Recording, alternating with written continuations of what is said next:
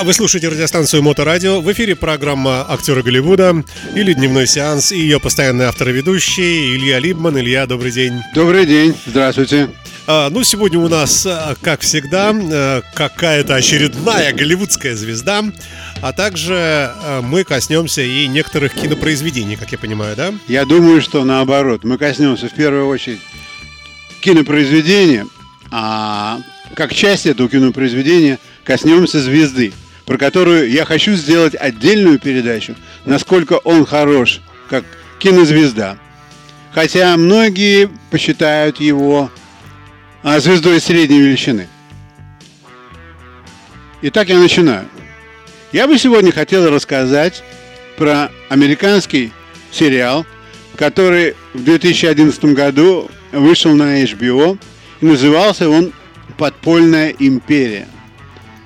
Этот сериал э, про создание большого игорного дома в городе Атлантик-Сити, который расположен почти что на самом юге Нью-Джерси. Такой штат есть в Соединенных Штатах. А почему я решил сделать сериал так спустя столько много лет? Во-первых, в свое время, когда я жил в Штатах, а, я не смог посмотреть весь этот сериал, ну, потому что показывают новые серии каждую неделю, потом нужно следить, когда придет новый сезон, и, в общем-то, всегда это так э, складывается, что в тот день, когда показывают новую серию, ты не обязательно можешь сидеть у телевизора и смотреть. А кинопрокат какой-то существовал же? Наверное, да, существовал кинопрокат, можно было бы сделать и это. Взять кассету. Да, можно было бы это сделать, но для этого нужно быть, конечно, очень э, в это дело угл поглощенным, потупленным, потопленным, охваченным, захваченным. Я не был среди этих. А здесь мне вдруг захотелось это сделать, посмотреть все серии. Во-первых, потому что, как, как говорится, когда это в таком прокате, что ты можешь в любой день посмотреть любую серию, то это у тебя свободное расписание, ты сегодня смотришь две серии, завтра смотришь три серии, потом делаешь себе перерыв, потом через какое-то время опять идешь, смотришь. Второй фактор, который меня, в общем-то, толкнул сделать это. Я очень давно не был в Нью-Джерси. А в свое время я в Нью-Джерси провел довольно много времени. Во-первых, надо рассказать такую интересную историю, что когда мы приехали в Соединенные Штаты, то мы были бедны, как э, все русские мыши. Вот. Ну и, конечно, э, денег на отпуск не было никаких. А русский человек, он без отпуска не может. Зачем он уходил, уезжал из этой страны? Чтобы работать, что ли? Он хочет в отпуск через свои полгода. И самым возможным местом, куда можно было поехать в отпуск для жителя штата Нью-Йорк, это штат Нью-Джерси. А это... почему? Это же где-то рядом буквально, как, ну, как конечно. из Озерков поехать в Купчино. Ну, нет, нет, нет, нет, это не так совсем. Я вам сейчас скажу такую простую вещь, что когда в Нью-Йорке еще лысые деревья, на, на юге Нью-Джерси уже все цветет или даже отцвело. А как так? Это же Это близко все- где всего 150 километров. Вот такая разница. Это Гольфстрим, что ли, как-то греет? Я не знаю, кто там греет. Или жители Нью- Нью-Джерси греют так, или еще кто. Во всяком случае, температура отличается значительно. Возможно, фановая труба, которая суммарно из Нью-Йорка где-то рядом проходит, Может быть. нагревает Мо- может почву. Может быть. Короче говоря, это, значит, произошло примерно а, в 82 году, и мы выбрали это место Нью-Джерси, нашли какой-то маленький такой городок а, викторианского покроя называ- на Кейп-Мэй, который переезжая Атлантик-Сити. И там сдавались бунгало, которые можно было снять за неделю там, за 350 рублей, и там у тебя есть и а, стол, и дом, и холодильник, и кровати, и залив близко. Все очень хорошо и тепло. И мы поехали в такую поездку. Ну, где-то на третий или на четвертый день нам стало там скучновато, потому что городок такой, хоть и викторианский, но он и небольшой тоже. И мы стали думать, куда же поехать отсюда, потому что здесь, в общем-то, Нью-Джерси довольно а, такой а, фруктово-садовый штат. Там нет таких городов, куда можно поехать и провести время значительно в музее или что-то посмотреть. И наша хозяйка сказала, что самое ближайшее место, куда можно поехать, это Атлантик-Сити. Ну, Атлантик-Сити. А что, что такое за место Атлантик-Сити? И тут значит, я вспомнил, что а, в 70-е годы, в конце 70-х годов в России была такая популярная игра «Монополия». И эта игра «Монополия» а, была создана на карте, на которой изображены улицы этого города Атлантика-Сити. Да, это, это, это, это фактический факт. Это да? фактический факт. Два Ничего. брата Ага. по фамилии Дарроу изобрели эту игру в 1936 году, когда страна была, американская страна, была очень down. Экономики не было никакой. И они совсем умирали от голода. И они сделали 500 экземпляров рукодельных игр и продали их в Филадельфии через магазины. То есть это какой-то бутлег настоящий сделали. Но с тех пор, конечно, этой игрой занимается весь мир, играет несколько миллиардов людей в нее. Так вот, я вспомнил, что Атлантик-Сити, это же тот самый Атлантик-Сити. И там же там игорные дома, надо же поехать и посмотреть вообще, что там, как, как это... Я тогда и, игорных домов никаких еще не видел вообще. Даже не знал, что такое игорный дом. Ну и мы поехали, конечно, в игорные дома. У нас было 50 долларов на двоих. Мы договорились, что же все деньги спускать не будем, а то, а то что мы будем делать? Только бен- бензин прожгли. Попробуем растянуть на неделю. Да, по- попробуем растянуть хотя бы на часик. И мы, конечно, приехали туда, и на что я сразу же обратил внимание, когда ехал на машине, что название улиц все совершенно как в игре. И у меня так волосы дыбом вставали. Как же это круто, люди придумали такую игру, что вот прямо улицы как в настоящем городе. Короче говоря, мы провели там какое-то время. Свои деньги мы там, конечно, оставили, поругались все друг с другом, кто больше проиграл. И вернулись в, свое место отдыхать дальше. И, в общем-то, вот это первое такое, можно сказать, полунегативное знакомство с Атлантик-Сити и с югом Нью-Джерси. Но после этого у меня так сложилась жизнь, что я работал инспектором, инспектировал мосты и дороги. И однажды нам пришел гигантский заказ. Нам нужно было инспектировать мосты и дороги юга Нью-Джерси. Как раз там, где... Как раз там, где происходит действие вот этого сериала. То есть, а мне там приходилось быть месяцами. В Атлантический океан впадает а, десятки речек. И через эти речки а, леж- через эти речки в городах маленькие мосты, которые надо инспектировать. Мост однопролетный, двухпролетный, но вот этих мостов там чертова дюжина. И, конечно, я во всех этих маленьких городках проводил столько времени. По-моему, все лето провел одно. Целиком и полностью. Хорошо, конечно, Нью-Джерси, потому что это такой курортный штат. Там можно не обязательно работать. Там есть где отдохнуть, есть где поесть. Можно пойти покупаться. Короче говоря, мне штат очень понравился. И вот когда я увидел, что этот сериал про этот штат, я даже не задумывался о том, как, насколько интересно мне будет посмотреть, какой же была Америка в 20-е годы. А когда я стал смотреть, какой была Америка в 20-е годы, тут меня захватило по-настоящему. А действие этого сериала начинается в тот день, когда в Америке в 1920 году ввели сухой закон. Ну, это старая история, Да. столько снято про Ну, это. про да. это снято довольно много. Действие происходит в этом городе Атлантик-Сити, который вот только-только возникал, и это такое было место, где а, все будущие Трампы строили свои отели, чтобы устра- у- устраивать в них казино, и чтобы люди приезжали играть туда, оставляли деньги, уезжали, потом приезжали играть туда, оставляли деньги.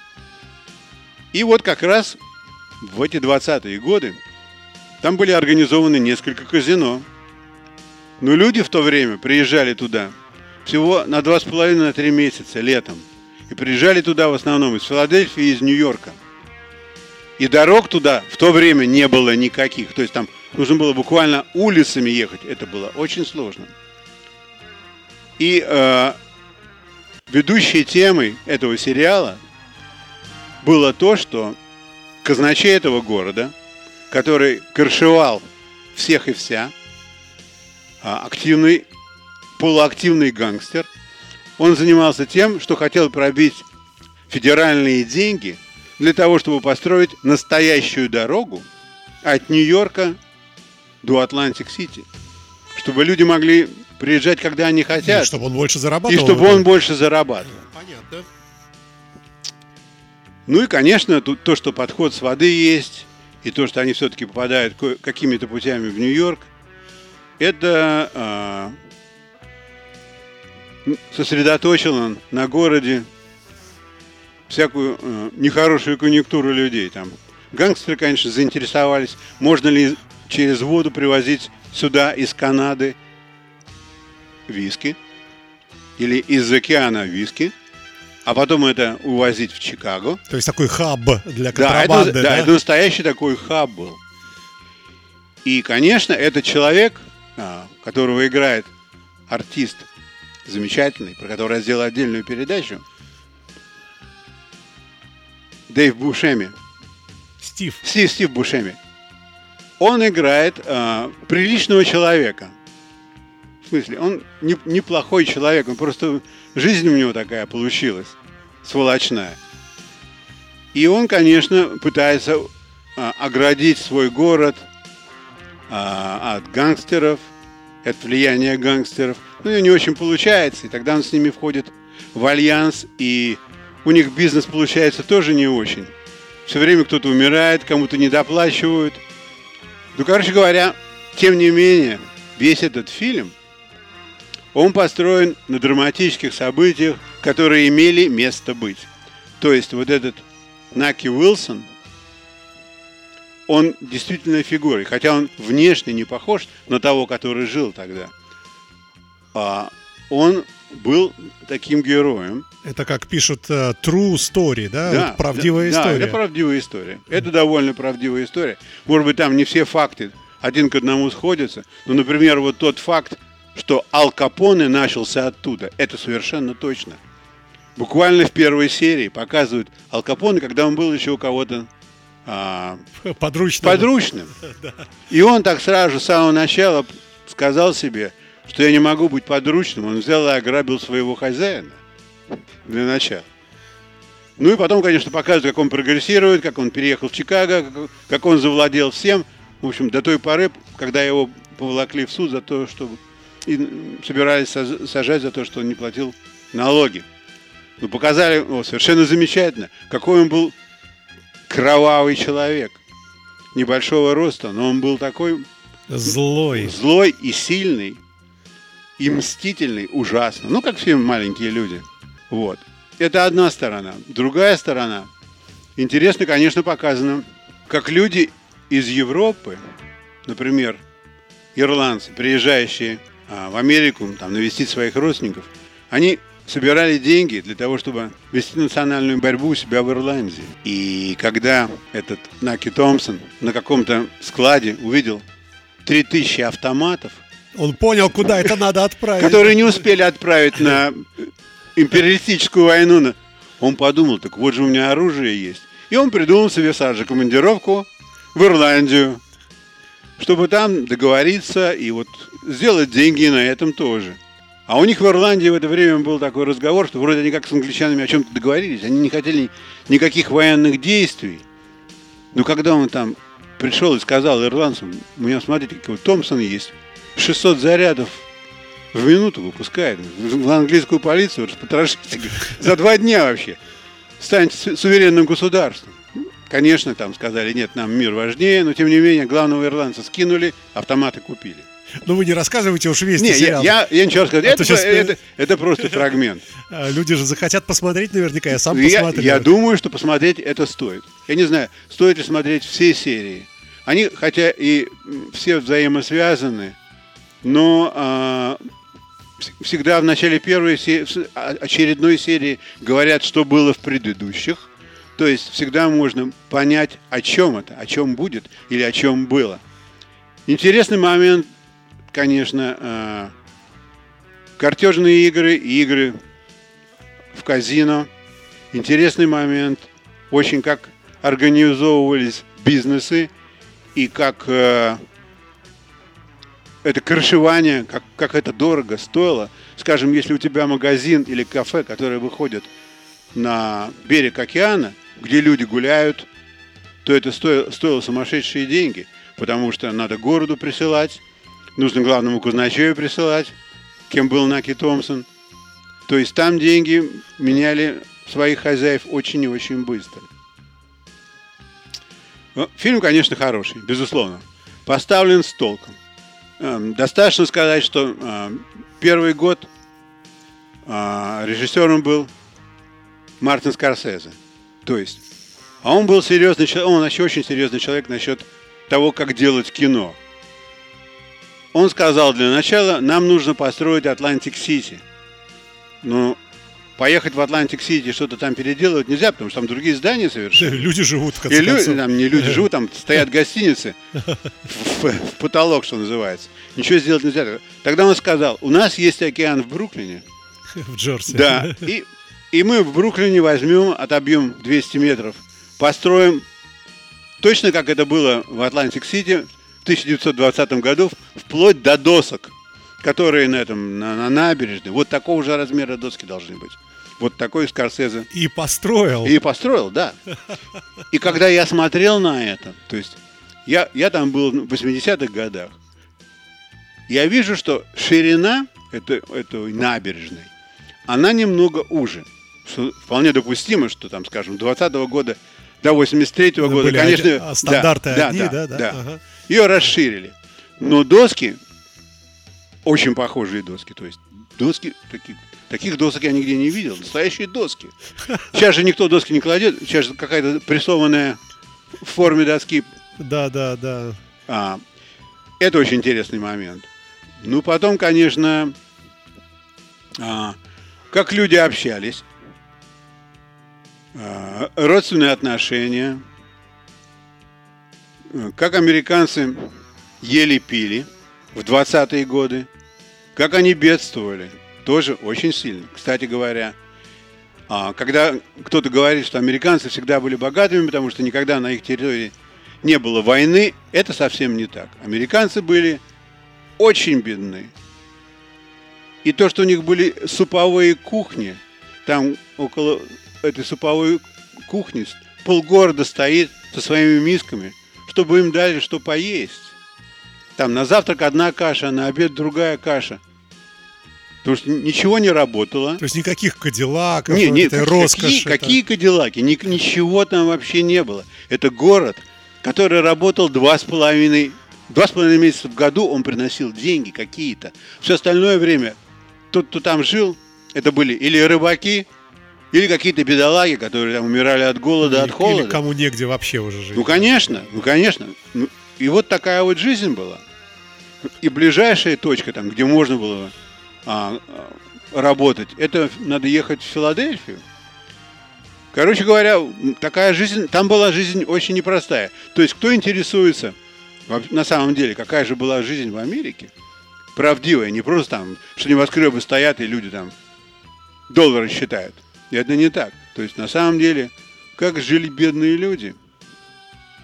Это, это тоже очень интересно. Мне лично было с этнической точки зрения интересно посмотреть, потому что я, я видел, как ща, какие люди сейчас живут в Атлантик-Сити. Другие немножко, да. Другие и не обязательно. Там, например, в Атлантик-Сити существуют а, игорные дома, где можно поставить 10 центов, 20 центов, очень мало.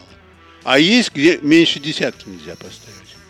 То есть, поскольку, поскольку на город есть разрешение иметь горные дома, то все, кто могут, переделывают свои квартиры, переделывают свои дома в маленький горный дом.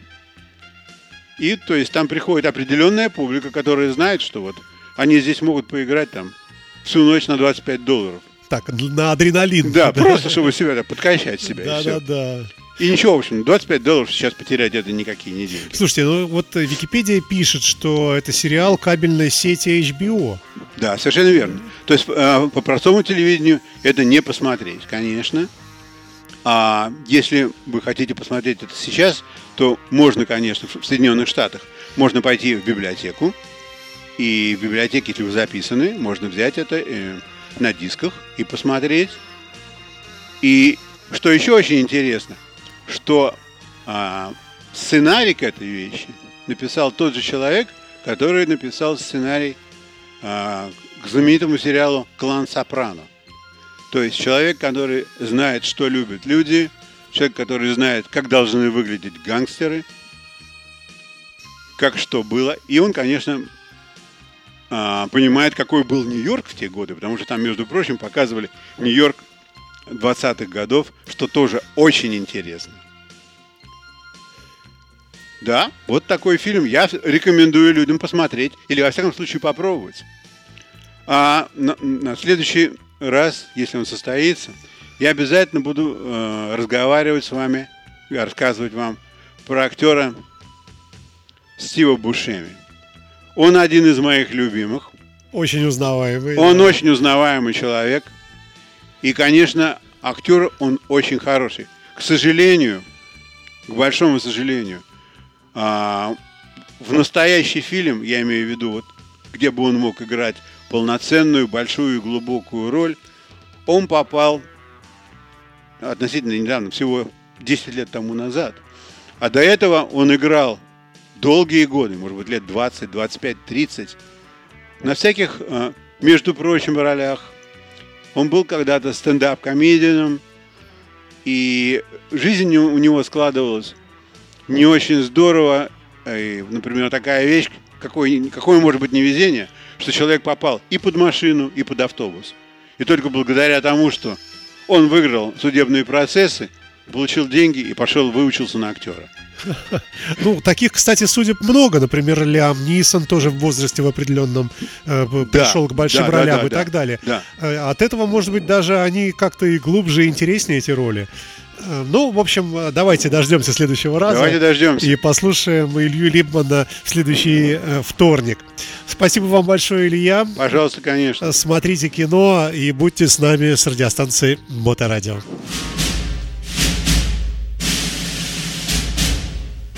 Актеры Голливуда. Карьеры и судьбы.